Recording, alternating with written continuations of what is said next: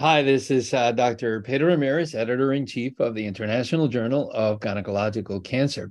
Today, I have the great pleasure of speaking with uh, Professor Nicoletta Colombo in the Department of Medicine and Surgery at the University of Milan Bicocca in the Division of Gynecologic Oncology at the European Institute of Oncology in Milan, Italy, and also with Giuseppe Caruso, who is in the Department of Maternal and Child Health and Urological Science at the Sapienza University of Rome.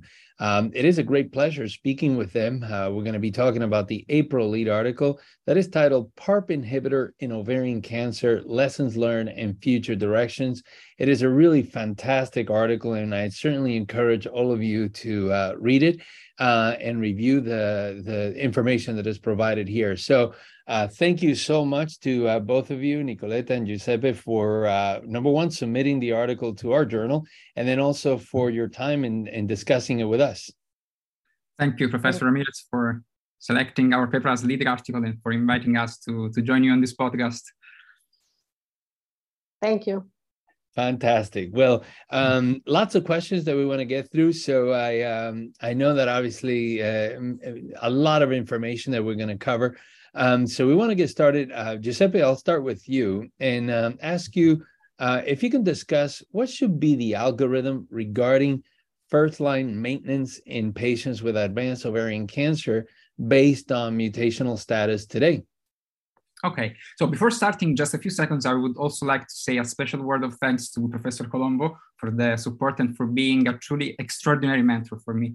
Um, so, uh, as we know, the BRCA HRD mutational status is uh, the main driver for choosing the most appropriate uh, strategy in the first line maintenance setting. Bevacizumab and niraparib are approved regardless of the mutational status, so you can always find these two agents as possible options while olaparib is approved for BRCA-mutated either alone or in combination with bevacizumab, and for HRD positive patients here in combination with bevacizumab. So how can we choose the best first-line maintenance option? Well, um, BRCA-mutated and HRD positive patients should receive a PARP inhibitor as part of their first-line maintenance treatment either alone or in combination with bevacizumab. And the addition of bevacizumab to the PARP inhibitor can be considered in case of uh, suboptimal response to platinum and or high-risk disease. So it means stage four, residual disease after tumor, neoadjuvant chemotherapy, inoperable disease, and when there is ascites or pleural effusion. The decision regarding the maintenance treatment becomes, of course, more challenging in the HRD negative population, where we know that the benefit of PARP inhibitor is less striking. So in this population, we actually need to evaluate the response to platinum that can be assessed radiologically through the RECIST criteria, biochemically with the KELIM score, and pathologically with the, the chemotherapy response score. And so if the response is favorable, it means that we have complete response according to RECIST KELIM score of one or more, and the chemotherapy response uh, score of three, then a PARP inhibitor should be preferred. While if the response is unfavorable, so partial response according to RECIST KELIM score below one, and the chemotherapy response score of one, then bevacizumab should be uh, considered, especially in the high risk disease. So this is briefly the state of the art for the first line maintenance based on mutational status. Great. Thank you, Giuseppe. And, and we're going to get into uh, some of the details um, that you mentioned before. Um, wanted to ask you, what, what are some of the key factors in, in guiding decision making? I know that obviously there are multiple uh, clinical, drug related, financial, um, um, biomarker. You have a great figure in, uh, in, the, in the article. Can you expand a little bit about what some of these key factors are? Yes, uh, we talked about the uh, biomarker profile as the main driver, but of course, the final decision regarding maintenance needs to uh, consider several other factors that are essential for personalizing the, the strategy, especially in the HRD negative setting. So uh, we need to consider uh, clinical factors, and um, of course, first the response to platinum, as we already said, the residual disease. And here it's important to know that we also have to consider in case of non-macroscopic residual disease, uh, the surgical effort and the number of cycles that, of neoadjuvant chemotherapy needed to achieve that outcome. Of course, it's important the timing of surgery, so interval uh, versus upfront, the stage, uh, the presence of symptoms that could be, of course, a priority. So, um, ascites and pleural effusion, where we know that the anti-angiogenic bevacizumab is very effective. Uh, of course, we should consider also comorbidities that may represent contraindications, such as uh, the thromboembolism for the use of uh, bevacizumab. And then, as you said, um, we have also the financial regulatory factors. This is very important because uh, reimbursement policies may differ from approval indications and actually vary across countries. So, uh, in some countries, niraparib is not reimbursed for stage three disease with no residual tumor after primary debulking surgery. And also, the combination of bevacizumab with olaparib is not approved in, in some countries for the BRCA mutated patients. And then finally, we have also drug issues, uh, and these are also important. For example, drug interactions. We know that uh, pharmacological features differ across PARP inhibitor, and among uh, PARP inhibitors, niraparib has uh, limited drug interactions, so it can be preferred, uh, for example, in the elderly who have several comorbidities and take several drugs, uh, as it is actually maybe more um, manageable. And then we also have to consider the patient's preference and compliance concerning the duration of treatment and the route of administration. This is very important because uh, PARP inhibitors are administered orally for two, three years, while we know that bevacizumab is administered intravenously every three weeks for a total of uh, 15 months. So uh, we need to consider all these factors to guide our optimal strategy. Very well. So I'll direct the next couple questions to Professor Colombo and uh, uh, getting into some of the more specific details of, of the manuscript. This question comes from one of our fellows in the journal now, Andrea Rosati, who's at the Gemelli Hospital in Rome. Um, and he wants to talk about these gray zones. Um, he asks, can you explain in detail how one should modulate maintenance therapy in these so-called gray zones, namely in the bad BRCA? And in the HR proficient good responders to platinum, what should be the algorithm and the decision making for these patients? Yeah, thank you. Thank you for the very good uh, uh, question.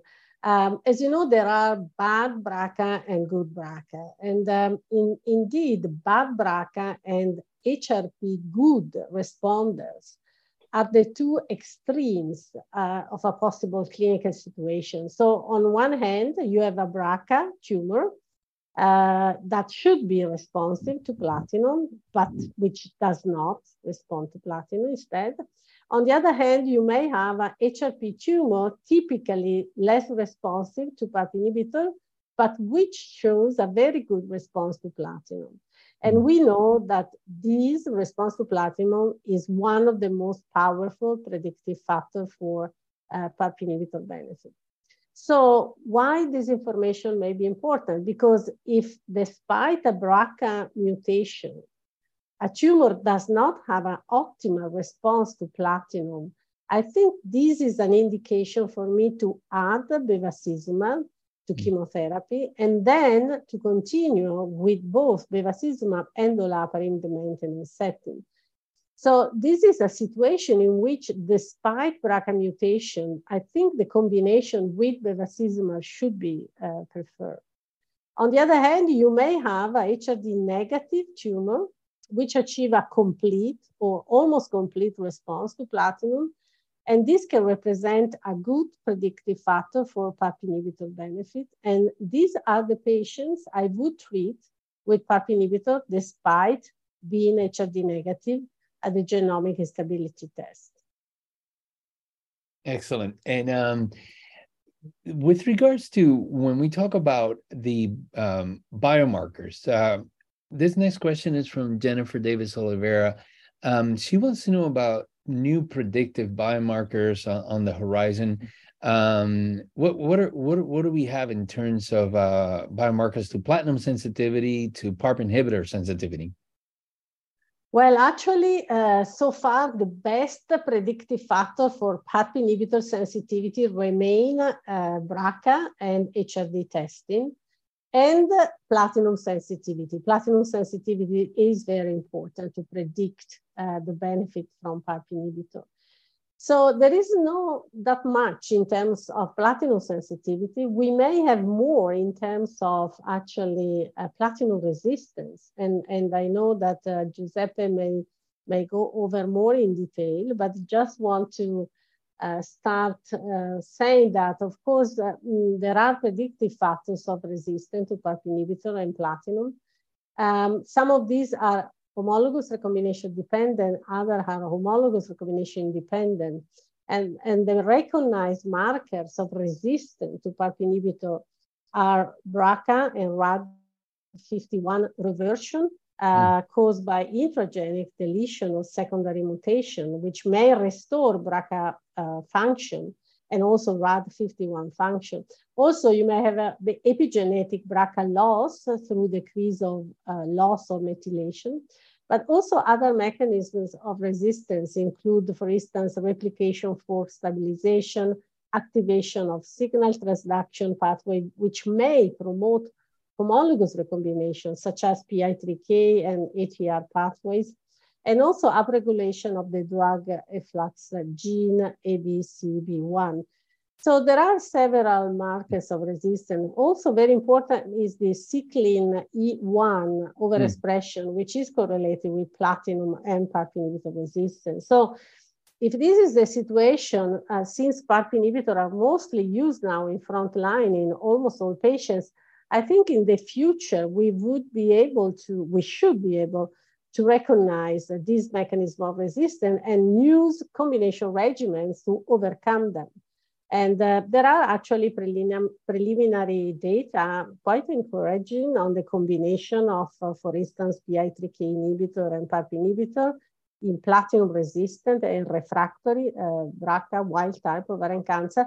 And also another interesting combination is, for instance, PARP inhibitor with cell cycle checkpoint inhibitors, mm. such as the WEE1 uh, inhibitor adavosertib, which showed uh, activity even in PARP inhibitor resistant tumor, uh, or the combination of, for instance, of PARP inhibitor with ATR inhibitors.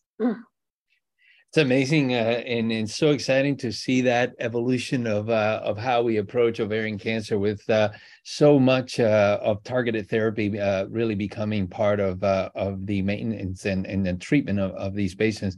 So thank you so much for that, Giuseppe. I'll, I'll go back to, to, you. You you mentioned the algorithm and and going back to the point of how patients are treated in frontline. This next question also from Italy, Giulio Bonaldo.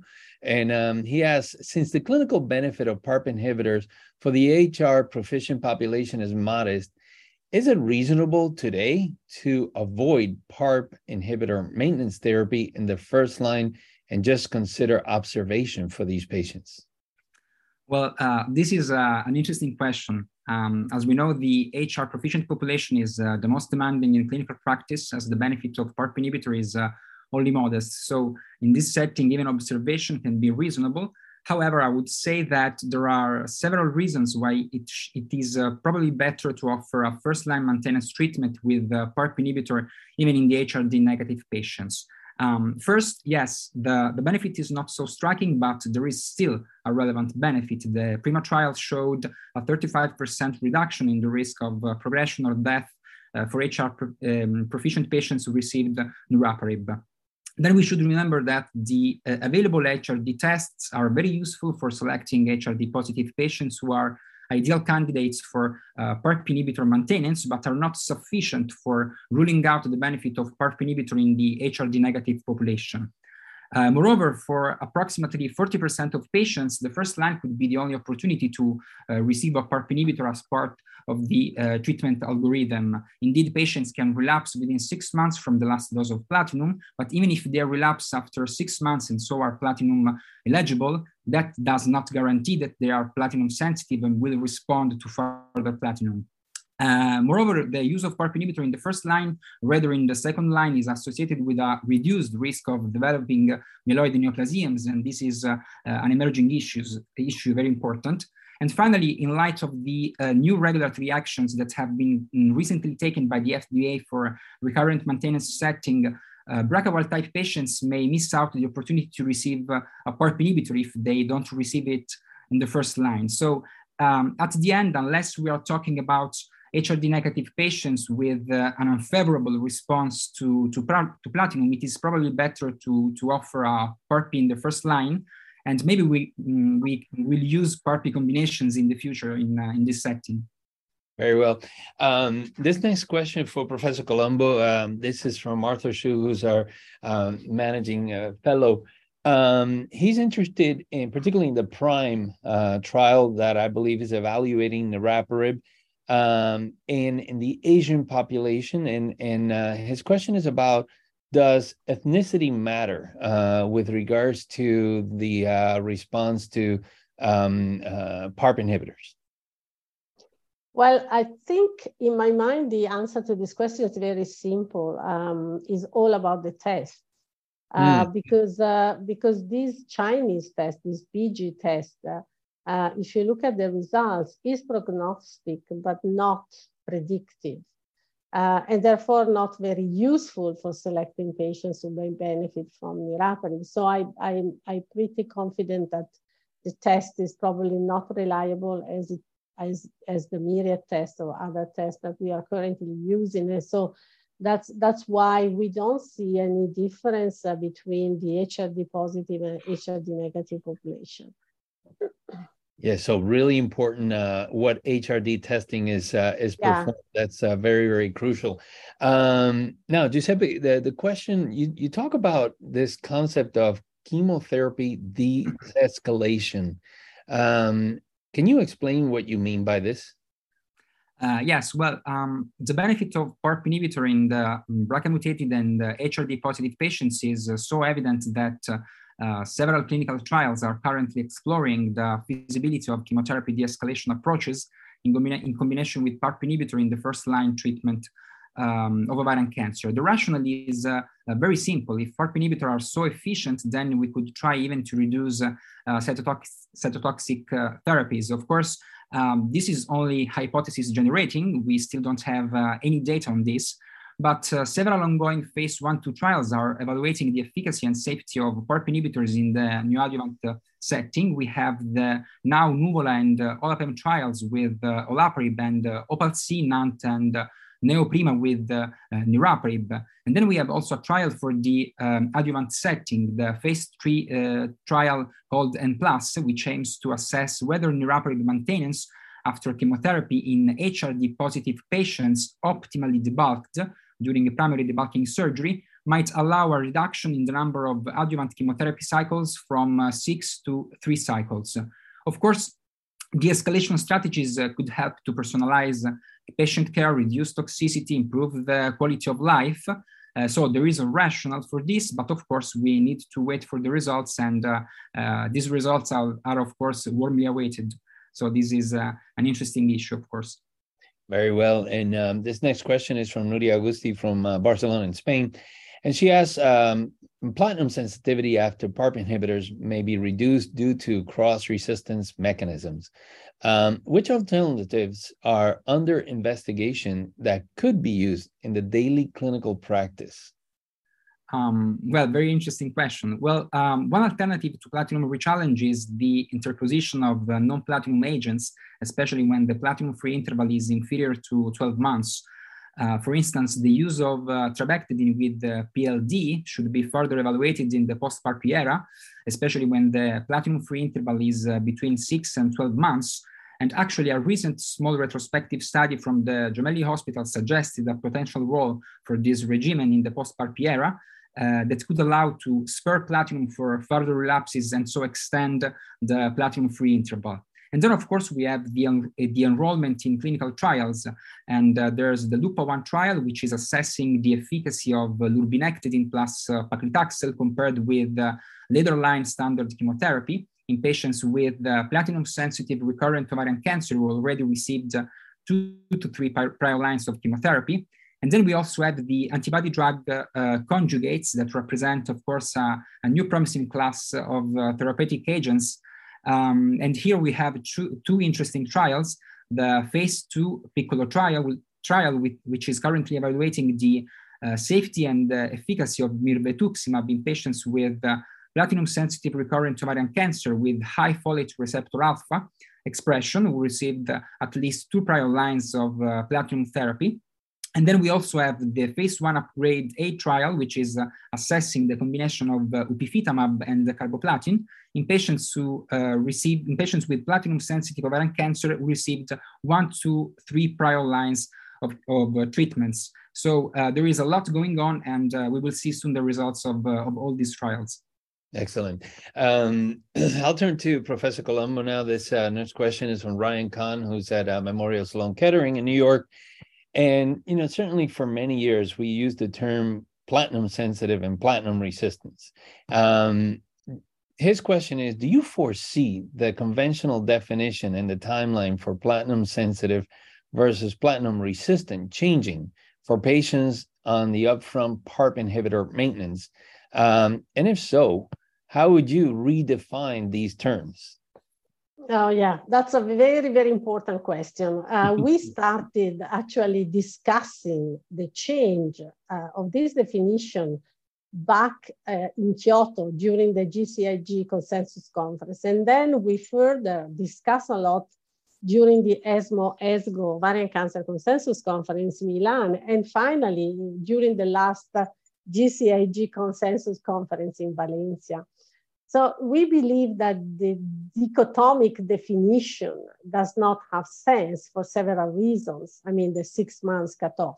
One, because the follow-up schedule may, may greatly influence the platinum-free interval. If you, if you take the CT scan now or maybe in two days, this may completely change the definition of six months. So the cutoff of six months was defined many years ago, but back in 1988, when there was no maintenance treatment uh, at that time and no CA125 follow-up. So hmm. it's completely different now situation. And finally, it is clear that platinum sensitivity is a continuous variable, which cannot just be limited to this six months cutoff. And indeed, there are clinical evidences that platinum can still be effective and probably the best option even after three to four months uh, platinum-free interval and, and more effective than other drugs. So how to define? Uh, I think what we use now and, and in Europe, we are using a lot this definition. We don't say anymore platinum resistant or platinum sensitive, but we say patient for whom platinum is an option or hmm. patient mm. for whom platinum is not an option. And how to define that? Of course, if you have progression on platinum, clearly, you know, you're not going to use platinum again. So this platinum is not an option for this patient.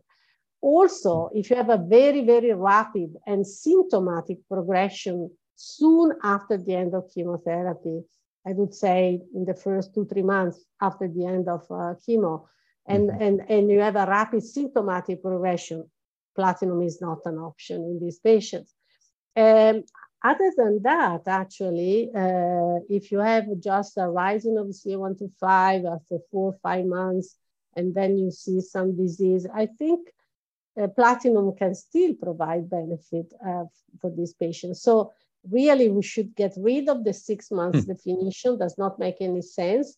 And, and start using different wording even. So platinum is an option or not an option based on several factors which is not only efficacy but also tolerance tolerance hypersensitivity and so on. So really we have to move forward in this direction yeah, I'm, I'm glad you really uh, articulated that so so so well because you're absolutely right, and particularly also for for clinical trials. You know, I recently had a patient uh, that when I approached the, the research coordinator for the trial, they say, well, no, the, the patient is actually platinum sensitive because they uh they recur six months and one day after yeah. you know, so it's like come on yeah. uh and and uh and i actually is starting to see the term platinum eligible versus platinum yeah. eligible so um that uh, i think is it's a great uh, uh move towards a different terminology um giuseppe i'll go back to you andrea rosati has a question um, that he writes in patients developing PARP inhibitor resistance, it seems that the future direction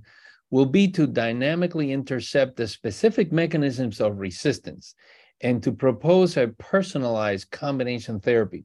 So, in this context, he asks, what are to date the main molecular markers of platinum uh, of uh, PARP inhibitor resistance, and what are the main molecular targets that we're able to detect? Uh, yes, well, um, as we already uh, said, there are there are several potential predictive biomarkers of uh, PARP resistance that are currently being investigated mostly mostly in uh, preclinical and uh, early phase trials. Uh, the reversion of BRCA mutations seem to be the most important. Um, and we have data coming from four phase two, three trials, the Olympiad, Solo 3, Light, and Evolve, that showed that approximately 20 25% of ovarian cancer patients had uh, BRCA reversion mutations after olaparib treatment. And other promising biomarkers uh, are, uh, of course, those related to the restoration of the homologous recombination system. So reversion mutations of the uh, RAD51 genes, the loss of methylation of the BRCA1 gene promoter, the amplification of the uh, S of the CCNE1 um, and the upregulation of the uh, PARP flux pump ABCB1. Uh, all these molecules, of course, that are involved in the mechanisms of uh, PARP resistance represent potential targets for uh, PARP combinations regimens. And we have several trials uh, investigating the efficacy uh, of combining PARP inhibitor with these uh, agents that target additional pathways outside of the DNA damage repair to overcome PARP resistance. the most promising probably is the WEE1 inhibitor, adavosertib, which is which in the phase uh, mm, two trial effort uh, demonstrated to be effective both uh, alone and in combination with olaparib in patients with recurrent PARP-resistant ovarian cancer. And uh, then we have also the combination of the cediranib and olaparib that showed some activity, um, um, I mean, uh, after PARP progression in the phase two evolve uh, trial. Then we have, uh, of course, other promising agents uh, such as the anti-angiogenics, the inhibitors of the PI3K, immune checkpoint inhibitors. So uh, there's a lot going on. Going on. the question of how best to treat these patients is, of course, open, and we have to wait for all these results to optimize the, the strategy. Yeah. So, and then continuing on the on this topic of uh, PARP inhibitor progression, uh, particularly for patients who have a progression, say within six to twelve months of being on a PARP, are, are there any non platinum uh, chemotherapy regimens that uh, look exciting or, or promising? Um, yes, um, the role of, uh, of uh, non-platinum chemotherapy, uh, of course, should be reassessed in the in the post-PARP era. And uh, of course, um, the, the, the MITO-8 uh, trial demonstrated that uh, treating patients with a platinum-free interval of 6 12 months with a non-platinum-based regimen did not improve survival, but this scenario could, could change in the post-PARP era. And the, um, the, the, combination of trabectedin and PLD um, should be further evaluated in the uh, subgroup of patients with a platinum-free interval of uh, uh, 6 12 months, as again, the results of the INOVATYON trial could be reversed after the advent of PARP inhibitor in, uh, in the first line setting. Uh, at least theoretically, not only non-platinum agents could be more effective than expected as a second line treatment in patients who progress after PARP inhibitor, but the interposition of non-platinum based chemotherapy may have overcome cross resistance and uh, possibly improve the response uh, to subsequent platinum based therapy. So, uh, pending more data on this issue, we could uh, speculate that uh, platinum rechallenge should remain, of course, the preferred option in the first platinum eligible relapse, including when the interval is between uh, 6 and 12 months, while non platinum agents could be considered in case of, of further relapses. So, there's still a role, and we need to investigate this more. Great. Um, next question is for Professor Colombo, and, and I'm sure obviously you were expecting uh, this type of question. It pertains to financial toxicity. Several fellows actually brought up the same uh, uh, topic. Um, the question is uh, here in the United States, financial toxicity surrounding PARP inhibitor is a, is a major burden for many of our patients. Are you experiencing the same issues in Italy? What are the things we can learn from each other to make this uh, more affordable for our patients?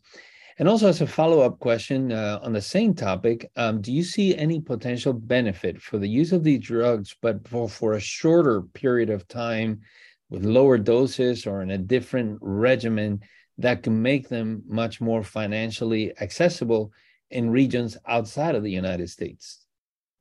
Yeah, uh, unfortunately, I think the problem of financial toxicity exists for any new drug coming to the market. And uh, I, I, personally believe that the cost of PARP inhibitor in front line, so only for two or three years, depending on olaparib and niraparib, is, is balanced by the benefit, particularly in the BRCA and HRD population Remember, we now have data on improved overall survival for olaparib um, uh, from, uh, you know, the SOLO 1 and from PAOLA-1 study. So it's the first time that we have a benefit in overall survival in frontline. So, and, and we know that some of these patients will be cured. So we increase the potential cure for many of these patients. So in my mind, I think that we use many other drugs equally expensive with much lower curative potential. So I would probably cut on these drugs more than on PARP inhibitor because I think, you know, you have to look also at the benefit that you can achieve. In Italy, we are very lucky because it is uh, paid by the national health system. We have a national health system, so the mm. patients do not pay anything. We, it's completely covered by the national health system. And then, you know, there is no problem for, for our patients to use this drug, which is, uh, I, I realize, a fortune. In terms of duration of treatment, I, I'm certainly in favor of the shorter duration possible. However, I think we may speculate that two years of niraparib maybe are enough. Uh, but unfortunately, the trial was done in a different way. And the regulator, uh, as you know, the regulators base their decision on the data, not on not on speculation. So, um, for sure, um, you know, I think we should stick at the way that the trial was designed.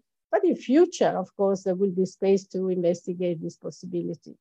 Yeah, and and as a follow up question to that, in terms of as you mentioned, the time of uh, treatment, and of course, obviously getting a little bit into the uh, toxicity and, and side effects.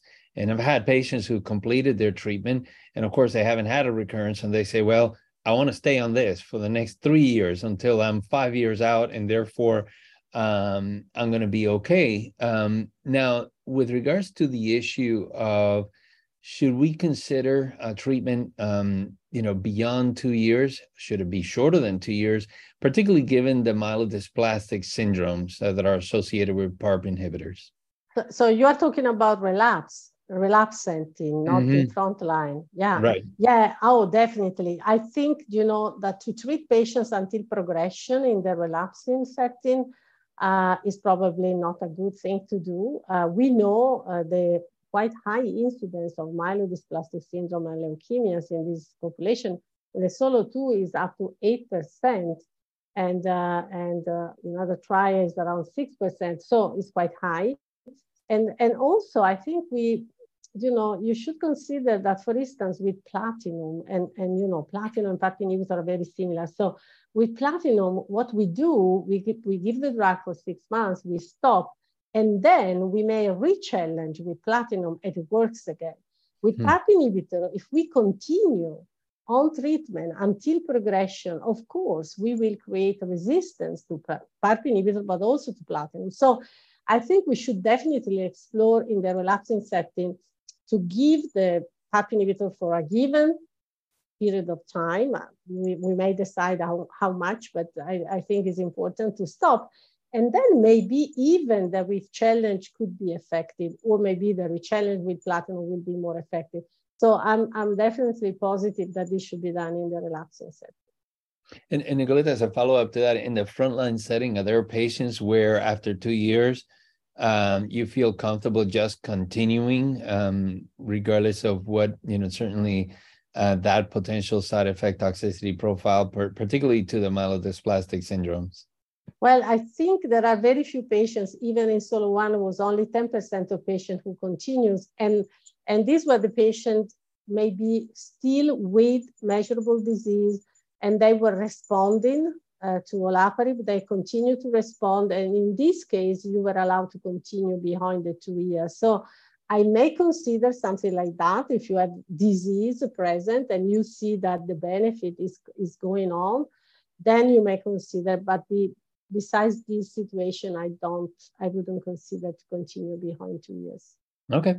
Um, Giuseppe, a, a couple questions for you. Um, Teresa Pan asks, she's from Austria. She says, uh, what do you consider is actually the most common scenario where PARP inhibitors today are used inappropriately?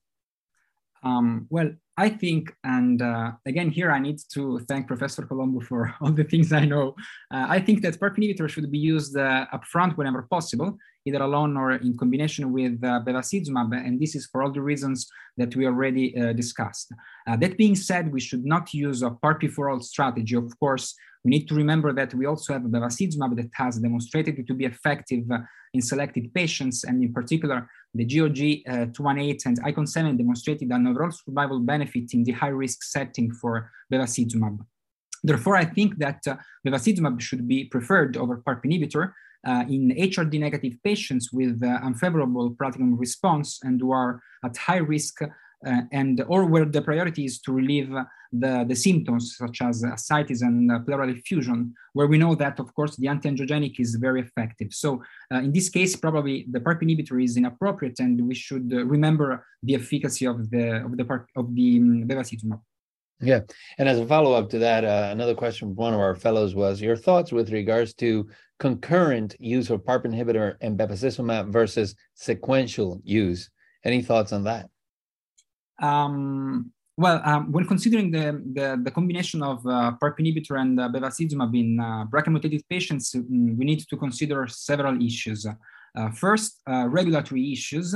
In some countries like uh, Italy, the combination of bevacizumab with olaparib is only reimbursed for BRCA wild type HRD positive patients and not for those who have the BRCA mutations. So here mm. the decision is very simple. Uh, then, as you said, the true benefits of uh, adding the bevacizumab to uh, the PARP inhibitor remains unclear.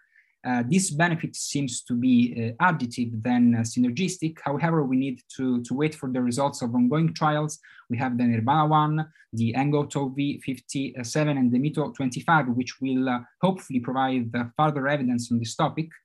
Then we should remember that, of course, if we mm, use both PARP inhibitor and bevacizumab in the first line, then we have no options available in the recurrent setting since the rechallenge is now uh, currently approved.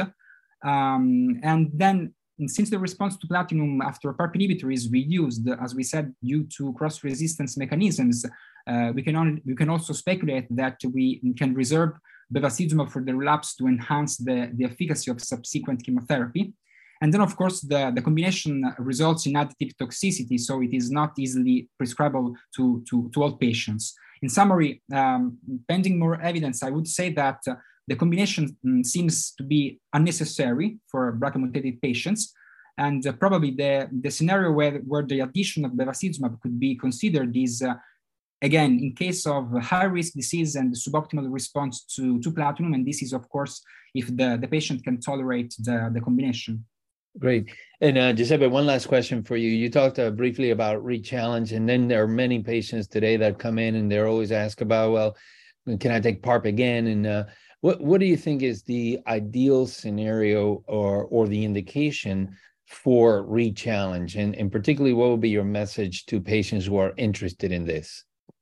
Um, well, of course, um, given the efficacy of uh, PARP inhibitors, there's a strong interest in uh, uh, using them as and rechallenging uh, them as they could be effective and safe. And we uh, know the, the results of the Oreo trial, which were uh, quite positive. Of course, we have to wait for, for further evidence. Uh, I would say that the most interesting scenario is the, the possibility of continuing the PARP inhibitor after oligoprogression, because we know that, uh, of course, the pattern of recurrence under or after PARP inhibitor is frequently oligometastatic, and we already have uh, two retrospective studies that suggested that patients with oligometastatic progression under PARP inhibitor may continue to benefit from uh, PARP inhibitor maintenance if they are managed with local regional treatment, either surgery or stereotactic body radiotherapy. And the rationale is that, of course, the local regional treatment removed those neoplastic clones that developed the PARP resistance, while the rest of the disease remains stable under PARP influence. And so, of course, in these, uh, if, if these findings are confirmed, we can, uh, of course, extend the uh, therapeutic effect of the PARP inhibitor beyond oligoprogression. And this, of course, is important, especially for BRCA mutated patients and we can spare the platinum for further relapses and so extend the, the platinum-free interval. So uh, this is very interesting. There is also a phase three trial. It is the MITO uh, 35B trial, and so uh, we will see the results, of, of course, of these uh, of these ongoing trials. Very well, great. So I just have uh, two more questions for Professor Colombo, and uh, one of them is: uh, Would the combination of a PARP inhibitor with an antibody drug conjugate uh, give us a more more sustained response Um, and and would the side effect profile be intolerable? This question is from Anisa Mburu in uh, Kenya. Well, uh, in the past, we tried we tried to combine PARP inhibitor with other drugs, but this was quite unsuccessful, mainly because of toxicity. Uh, we combine olaparib with carboplatin and paclitaxel, uh, but it was necessary to reduce the doses of chemotherapy to make this tolerable. And at the end, there was no benefit. Hmm. Um. So given the toxicity of ADCs, which, which, uh, which are chemotherapy uh, anyhow, so, you know, combined, but uh, there, there, there is a payload which is chemotherapy. Mm-hmm. I think it will be difficult uh, to combine PARP inhibitor with ADC. So I, I don't see in the future this type of combination to work because of toxicity and intolerability. Great. And, and one last question. Um, many of the fellows wanted uh, me to ask you specifically what's the most exciting question that has not been answered so far with PARP inhibitor use in ovarian cancer?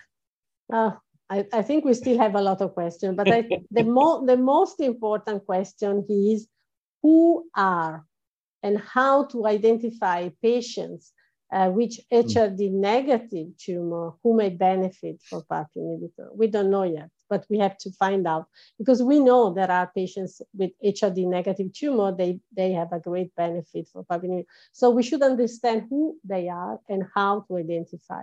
Uh, and this is crucial to offer the treatment to them, but to avoid the administration uh, of PARP inhibitor to others who may not benefit and even have a detrimental effect. Mm. And, and for these patients, new strategies should be explored. We also need to understand how to overcome resistance.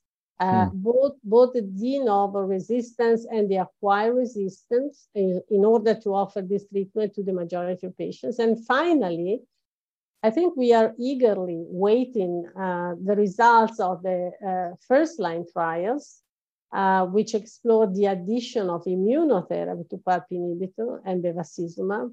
We know that there is a strong rationale for this three drug combination, but we have to see the clinical data. And this trial have been conducted, and uh, we will see soon uh, the results. And so that's very important because this trial were designed really to overcome the de novo resistance to PARP inhibitor. So we sincerely hope in another tsunami, as I call it, a, tsunami of positive trial, as we had in 2018 and 2019 with the advent of PARP inhibitor. So to change again the standard of care and improve the outcome of our unfortunate patients with ovarian cancer. Thank you. Well, thank you so so much to to both of you, uh, Giuseppe Caruso. Thank you so much for submitting the, the manuscript and and uh, and for your time in this podcast. To Professor Nicoletta Colombo, thank you so much. Always a pleasure speaking with you. I always learn so much from listening to you. Thank you for all you have done for the field of gynecologic oncology and for women with gynecologic cancers. So, uh, thank you once again to both of you. Thank you. Thank you for inviting us.